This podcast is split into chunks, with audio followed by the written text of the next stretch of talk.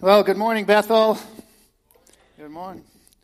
Good to see everybody here this morning. Everybody a little confused? Who is this guy? I'm looking at my bulletin. He doesn't look like James Steiner, does he? He looks like that guy, John Nugent. Oh, I know why I didn't recognize him. He actually has long pants on because he usually comes to church in shorts. Absolutely. Uh, so Jim gave us a call on Thursday and said, Guys, I tore my MCL. I can't be with you on Sunday. So I got off on a plane from visiting my brother in New Jersey, a couple of rounds of golf and some fun. And uh, I get a call from Tim Raymer. Hey, John, you're, you're pinch hitting on Sunday. Oh, I said I am? What does that mean? You're giving the sermon on Sunday. So here we go. Now, I've taken a look at Jim's sermon. It looks pretty darn good. I think we're missing out here on something. But we're going to talk about contentment today. Okay? We're going to talk a little bit about contentment. So that is the, the title of the sermon this morning is I Can't Get No Satisfaction. Now, the title of that song, oh, I just gave it away. You can't find that in the Bible. It's actually a song by who? The Rolling Stones. And who sang that song? That's right, Mick. Mick Jagger sang that song. It was the number one hit song in 1965. Okay? They are the, one of the greatest rock and roll bands of all time. Now, I went on Wikipedia and it said, What was the reason behind that song, Mick? And it says here that he describes the song as his discontentment at that time and all the stress of being a rock star. Oh, the poor fellow. You know, can you imagine that? Here he is, 22 year old guy he is an absolute rock star. He is the lead singer for arguably the number one rock and roll band of all time. No slight to the Beatles. And yet, he's lamenting about his discontentment over his fame and fortune. So Mick couldn't get no satisfaction. What about uh, us today? What about Americans today? Did you ever hear of the happiness report? There is there's a report called the Happiness Report. And what it does, it measures the level of happiness of people. So there's about 75 different countries where happiness quotient has been measured by people. And guess where the United States stands? We're down in the bottom third on that report. The report says that only one out of three Americans is very happy. One out of three. That's pretty, that's pretty shocking. And to think of it, here we are, one of the richest countries in the world, but yet we're one of the most unhappiest countries in the world. I guess that old adage that money can't buy happiness is actually true. Well, I bet you young people are happy, right? Come on, what about you millennials out there? You must be fully satisfied. Well, the report shows that you happen to be the most stressed generation right now the most stressed generation. So it seems that Americans and even young people, you millennials, can't get no satisfaction. Remember this album cover? I used to love that. You know, I should have put that up a little bit earlier. It takes you back, huh? Yeah, which one is Mick? One, two, three. Fourth from the left. Do you see Mick today? I went online to take a look at some of the videos. I thought maybe I'd throw the song up. Whew, I tell you, that rock and roll life can take a toll on you. um, finally, here's another statistic for you. The National Center for Health states that one out of three Americans are clinically depressed and are currently taking antidepressant medication. Do you know how many adults there are in America? 250 million adults in America. Are you trying to tell me there's 10% that are clinically depressed? They're under a doctor's care. They're receiving antidepressant medication. That's 25 million adults in the United States. Do you know how many people there are in the total population of Australia? That's more than them. It's more than the total population of all the people in North Korea. There's an epidemic going on across America. What the heck is going on? Our culture's view for overcoming feelings of dissatisfaction is to simply buy more of whatever this world is selling whatever this culture's selling, whatever the world's selling, I'm buying it, okay? In my hope to find satisfaction, meaning, and purpose in, in life. It's quite a struggle to go down that path. Think about global advertising dollars. Do you know why people, companies put out ads for you to buy their stuff? Do you know what's going on behind the ads, the message behind the ads? The message is you're dissatisfied. You don't like the way you look. You don't like who you are. You buy my product and things are going to change for you. They spend $500 billion a year on advertisement. That's a half a trillion dollars a year telling you that you're dissatisfied and you need my stuff. Does anybody know how large our, GDP, our, our economy is in the United States? 15 trillion. We're a consumer oriented country. In other words, consumers contribute over two thirds to that. In other words, we spend close to $10 trillion a year as Americans to buy stuff. We spend $10 trillion a year to buy stuff, hoping that it's going to relieve the meaningless and the purposelessness and the discontent in our, in our hearts today. We all want purpose, don't we? Anybody not want purpose, meaning, and contentment in life? Good. I'm speaking to the right audience. But it seems too elusive sometimes, doesn't it? I want purpose, I want meaning, I want contentment, but I just can't seem to get my hands around it. It's just too it's just too elusive. You know, and it's really interesting that I think we all suffer from what I call the disease of more and better. If I could just have more, if I could just have better, then I would be satisfied in life. Then I would be content with my life. If I just had more money, if I had more influence, if I had more power, if I had more rights, if I had better clothes, if I didn't live in such a shabby apartment, you know, if I had a better looking boyfriend who treated me better, then I'd be happy. If I had a better spouse, then I would be, be happy we all suffer from this rot that's within us that better and more. If I could just get better and more, then I would be content. Has anybody heard of John D. Rockefeller? Okay.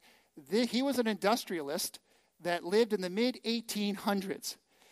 This guy, at the time of his life, was the richest man in the world. He was asked how much money it took to make a man happy. You know how much he said? Just a little bit more.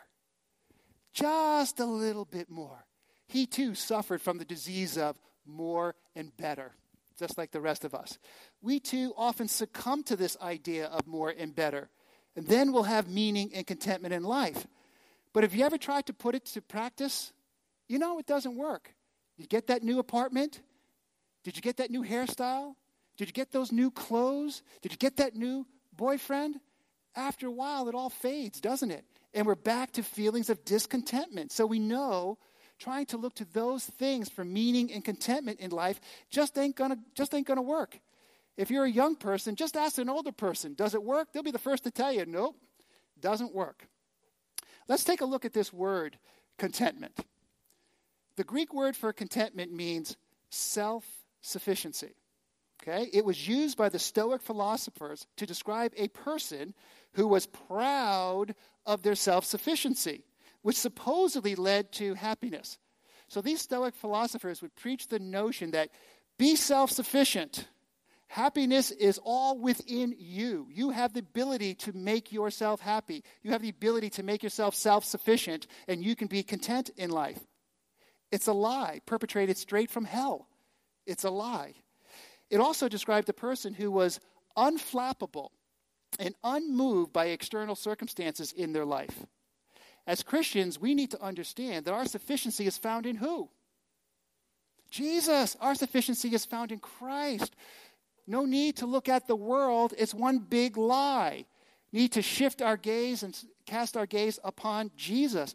He is our sufficiency. 2 Corinthians 3 5 says that our sufficiency is from God. God has graciously, through his loving graciousness towards us, provided everything that we're going to need in life to have contentment, to have meaning, and to have purpose. Now, the prophet Haggai in chapter 1, verses 5 through 6, you can see it here, says this. Now, this is what the Lord Almighty says. Whoa, we stand to attention. What, Lord? Give careful thought to your ways. Okay. He's going to he's going to preach to the ways. You have planted much, but you've harvested little. You eat, but never have enough. You drink, but never have your fill. You put on the clothes, on clothes, but are not warm. You earn wages only to put them in a purse. I love this. With purse with hole in it. Sometimes it seems like you're putting your money in a wallet with holes in it or a purse with holes in it. Sure. God is saying, look, look, give careful thought to the way you're living your life. Give careful thought to the thought process that you have in your head. Why do you look for contentment in all the wrong places? What are you doing? We try to find contentment by working longer hours, and yet we still got absolutely nothing to show for it. We look for contentment and satisfaction in food. And even with a full belly, we still feel empty. We look for contentment in alcohol, drugs, yet each morning we wake up and we still feel that sense of dissatisfaction, that sense of meaningless, that sense of purposelessness. We look for satisfaction. If I could just make more money, then I would be satisfied, only to end up losing it all in a get rich quick scheme. We keep buying better clothes. Man, if I could just get some better looking clothes, I'd be cooler. And I could get that good looking girl, or I could get that, that guy. I got to upgrade my, my wardrobe. Well, ladies, what happens? Three weeks later, where are those clothes? They're in the back of the, the back of the closet. And I'm still feeling that lack of contentment in, in life. God is saying, look, analyze this way of thinking. What I, you know what I call this thinking? I call it stinking thinking. Okay, I think I mentioned that before. Stinking thinking one time. It only leads you down, it will not build you up. Now, the book of Ecclesiastes in the Old Testament is the absolute painful, painful autobiography of the richest man in the world at that time, King Solomon, who for much of his life he squandered all of God's blessing on his own personal pleasure. He, he learned that earthly, produce, uh, earthly pursuits produce emptiness apart from God. Let me say that again slowly without stumbling over my words this time. He learned, he lived a long time, he was a man of great wisdom, and God gave him even a greater portion of wisdom. At that time in his life, he was considered the wisest man in the world, and kings would co- and queens would come from all over the globe to just sit before King Solomon to take in his wisdom. So we should listen to this dude. Here's what he says that all earthly pursuits produce emptiness apart from God. Let that sink in. Solomon mentions the word vanity 37 times throughout the book of Ecclesiastes. And vanity is the futile attempt to be satisfied and to be content apart from God. The futile attempt, it doesn't work to be satisfied apart from God. So, why is it that we try all these other things? Okay? So, again, it's absolutely impossible to have a deep sense of meaning and commitment and contentment in your life apart from God. As they say in the South, that dog just don't hunt. Solomon goes on to say in chapter 7, verse 14, In the day of prosperity, be joyful. Don't you love this? But in the day of adversity, hmm, consider this. Surely God has appointed the one as the other. Well, what is God saying?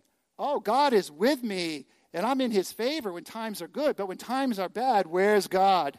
Asleep at the switch. I don't know if I can trust God anymore. We get down on God. And God is saying here, look, times of adversity and times of prosperity are ordained by me.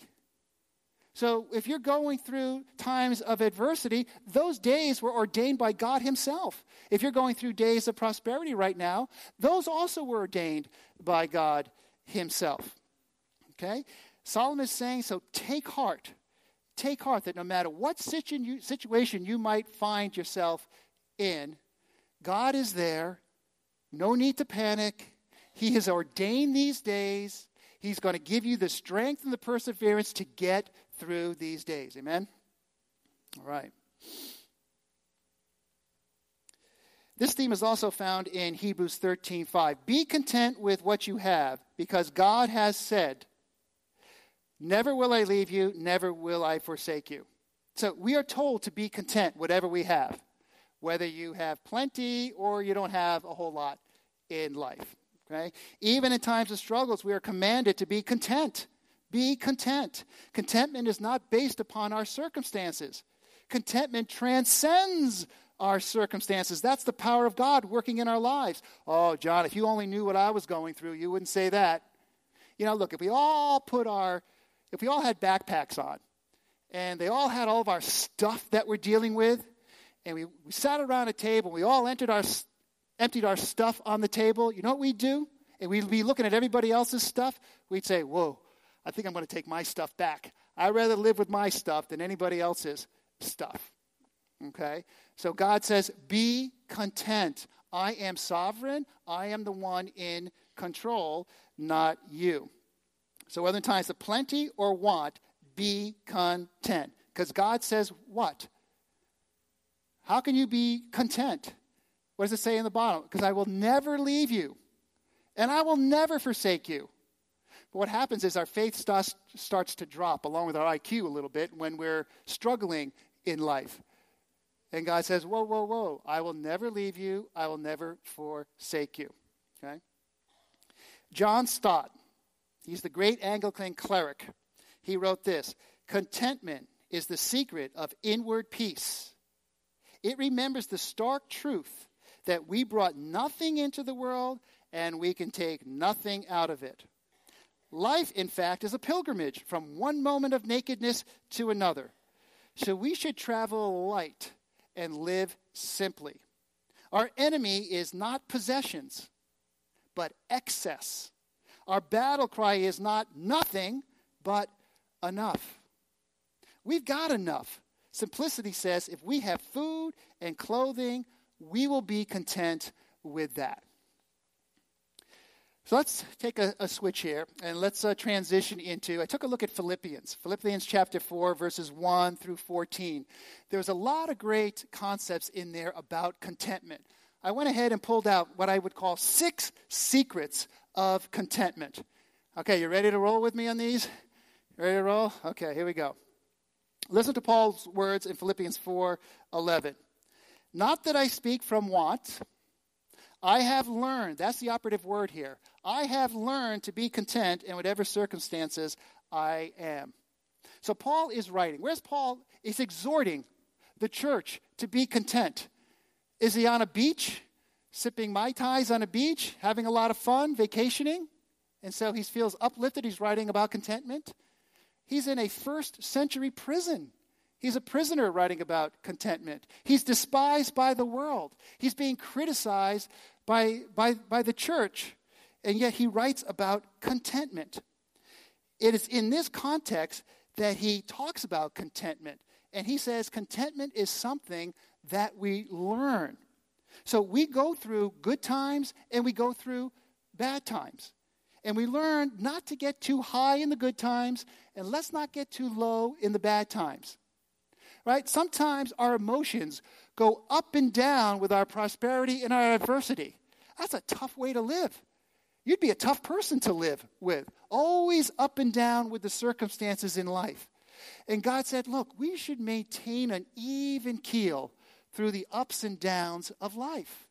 Our faith and our trust in God should not be going up and down with the circumstances in our life. We need to learn and to practice to maintain our faith and to maintain our trust in God no matter what our circumstances happen to be in life. By walking with Christ through persecution and difficulty and suffering, we learn to what? We quiet our souls. It's something that doesn't come naturally. You have to be proactive to quiet your soul. You need to sit before God and pray to God and ask Him to quiet your soul. I'm getting too agitated. My faith is waning. I'm going up and down. Sit before the Lord who can quiet your soul. He's got the power to do that. Hmm? So, we learn by experience that God is the source of our contentment. A gentleman by the name of Doug McKnight could say those words. At the age of 32, this gentleman was diagnosed with multiple sclerosis. Over the next 16 years, it would cost him his life, his mobility, and eventually his life. Because of MS, he couldn't feed himself, he couldn't walk, he battled depression, and he battled fear. But through it all, Doug never lost his sense of gratitude. Evidence of this was seen in his prayer list. Friends in his congregation asked him to compile a list of requests so they could intercede to God for him. His response included 18 blessings for which to be grateful and six concerns for which to be prayerful. His blessings outweighed his needs by three times. Doug McKnight had learned to be content. So had the leper on the island of Tobago. A short term missionary met her on a mission trip. On the final day, he was leading worship in a leper colony. He asked if anybody had a favorite song. When he did, a woman turned around and he saw the most disfigured face he had ever seen. She had no ears, she had no eyes, she had no lips. But she raised a fingerless hand and asked, Could we sing, Count Your Many Blessings? Here is a woman who found contentment in Christ and not in her circumstances. Number two, contentment has nothing to do with our circumstances. I know how to get along with humble means, and I also know how to live in prosperity. In any and every circumstance, I have learned the secret of being filled and going hungry, both of having abundance and suffering need. So, contentment is this level of joy, it's this level of, of peace that nourishes our soul, and it transcends every single circumstance in our life. Therefore, like Paul, we can experience contentment even in times of difficulty and adversity. It's a marvelous thing. It's not about what I have, it's about who has my best interest at heart. That's where contentment comes from. It's not based upon what I have, but who's got my best interest at heart. Who's got your best interest at heart? It's not that tough. God, yeah. God has got your absolute best interest at heart. Do you believe it? Amen. Amen. The world does not have your best interest in heart. Only God has our best interest in heart. That's where we can generate contentment from. He knows what's going on in our life. Absolutely, positively knows what's going on in our life. What happens? What are we saying to God if we're living in a state of discontentment? What kind of message are we sending to God when we're constantly dissatisfied with what we have, we're dissatisfied with the way we look, we're dissatisfied who we are as a person, we kind of mope around, you know, going through life a dissatisfied, discontented person. What does that, what does that say to God? Yeah, it says, God, I'm not, I'm not grateful for your blessings. It says, God, I know you have all these promises in the scripture, but they must be for somebody else. They can't be, they can't be for me. Okay, so I, I, I don't believe these promises, Lord. I guess I just don't have enough faith or, or, or trust in you. That's what it's saying. So we need to ground ourselves in Christ and be content in Him. Everything that God is doing in our lives is ordained by God Himself. All the different adversity that's going on in your life, all the different prosperity, the good things that are going on in your life, God is bringing them all together He's knitting them all together for your good. What does Romans 8:28 say? God causes all things to work together for good for those who love him according to his purpose.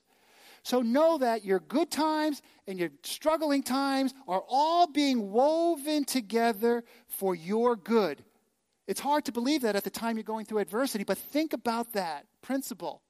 God is using the good times and the bad times for His purpose. And what is God's purpose for you in this life? It's to become holy as He is holy, righteous as He is righteous, to become godly. That is our purpose in life. Okay? And God uses good times and He ordains bad times, weaves them together to produce godliness in each and every one of us.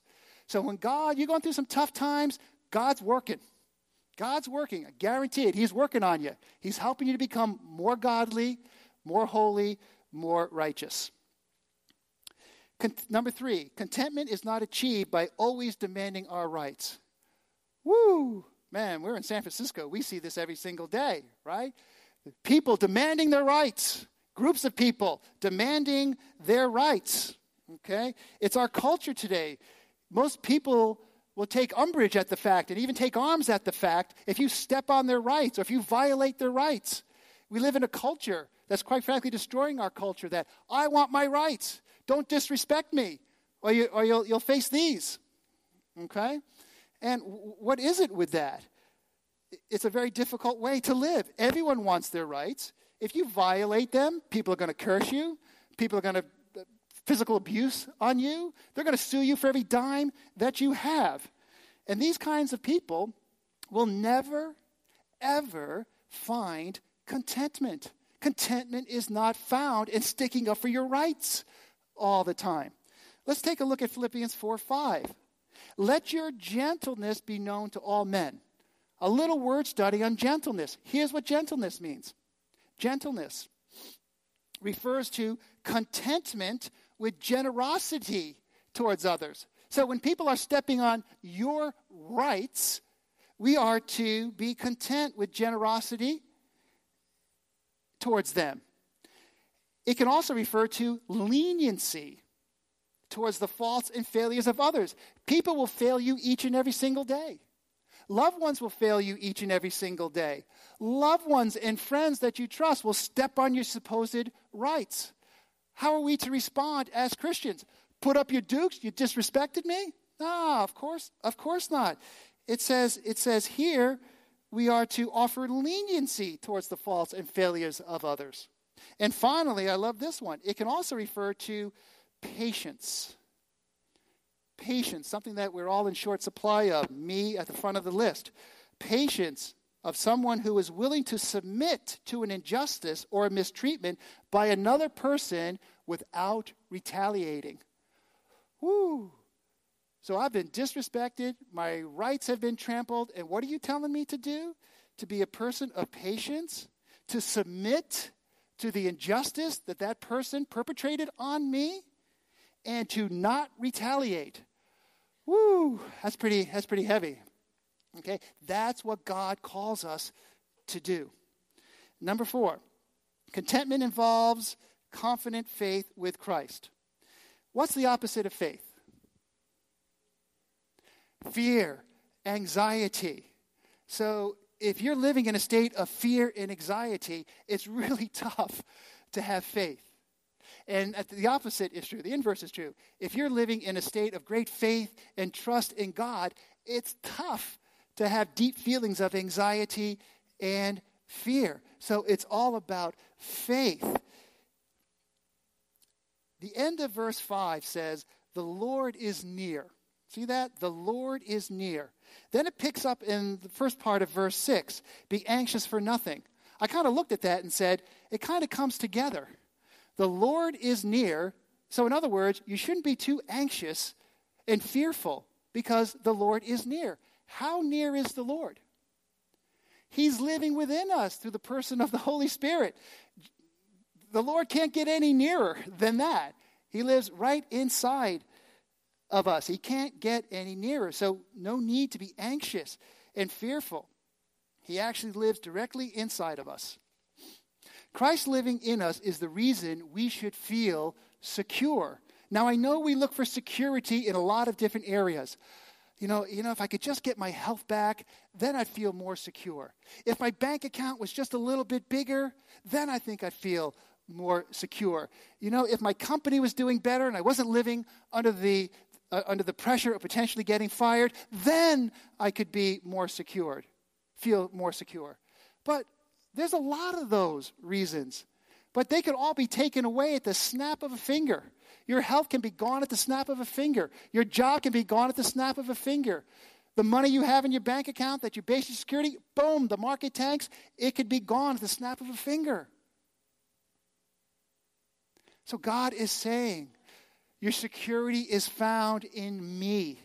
Your security is found in the rock. myself, Jesus Christ. So instead of worrying, pray. Just pray. We learn to leave it with God in prayer. And we've all experienced the peace of God, haven't we? Haven't we fallen, gotten down on our knees when, we, when we're under anxiety and pressure? We say, God, I lift my burden to you. Grant me your peace. And what happens? We get peace, don't we? It's amazing. When we go before the Lord, peace comes upon our hearts. That's where peace is found.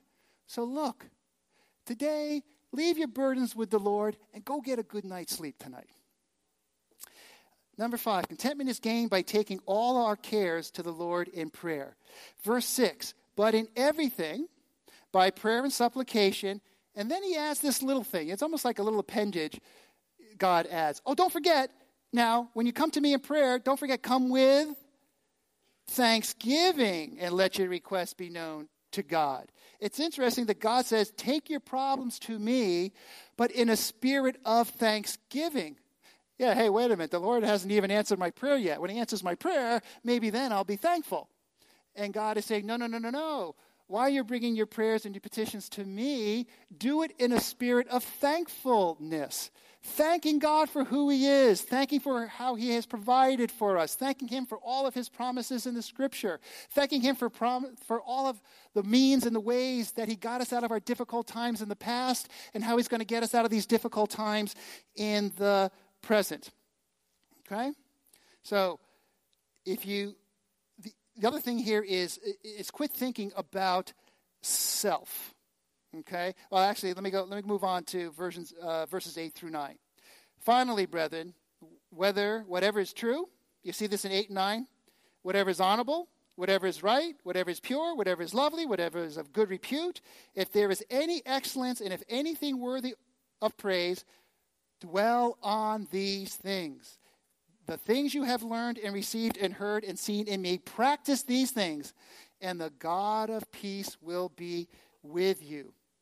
So don't feed your discontentment. Okay? Don't, don't we love to talk about negative things? You know, in business and in school, you know, you're talking with somebody, you gossip about what's wrong here and what's wrong there, and my boss this and my fellow worker that. I don't know. We just we just lend ourselves to being kind of negative. And the Bible is saying, look, don't feed your discontent if, if you start feeding your discontent with all of this stuff, well, I don't have enough, you know, if I only had this, if I only had more, if I only had better, then I would be content. You're going to be a tough person to be around. You know, you're going to be moping around all life, your, your whole life. Put that away. Don't feed your head with those things. Feed your head with these things everything that is pure, everything that is good, everything that is godly. Fill your head with the promises of God, how He'll never forsake you or never leave you. Fill your head with the promise that He is near. He is our brother, He is our Lord and our Savior. We can go to Him for anything. He is near. Let me end with this Jesus is the secret to real, deep, long lasting contentment in life. Unless Jesus Christ is your source of contentment, you will always be searching in vain. Some might say, oh, you know, my desire for the world, or my desire for more, or my desire for, for better is something that I just, I, just, I just can't control. It's too strong. I, I would say the problem is your love for Jesus is a little too weak. Okay? So let's get with Christ. He is the source of our contentment. contentment. And so let me just end with that He is the good shepherd. Remember that. Our Lord is our good shepherd. He is faithful. We can put our trust in Him. Psalm 23, verses 1 through 4. The Lord is my shepherd. I lack nothing. He makes me lie down in green pastures. He leads me beside quiet waters. He refreshes my soul. Mm. He guides me along the right paths for his namesake.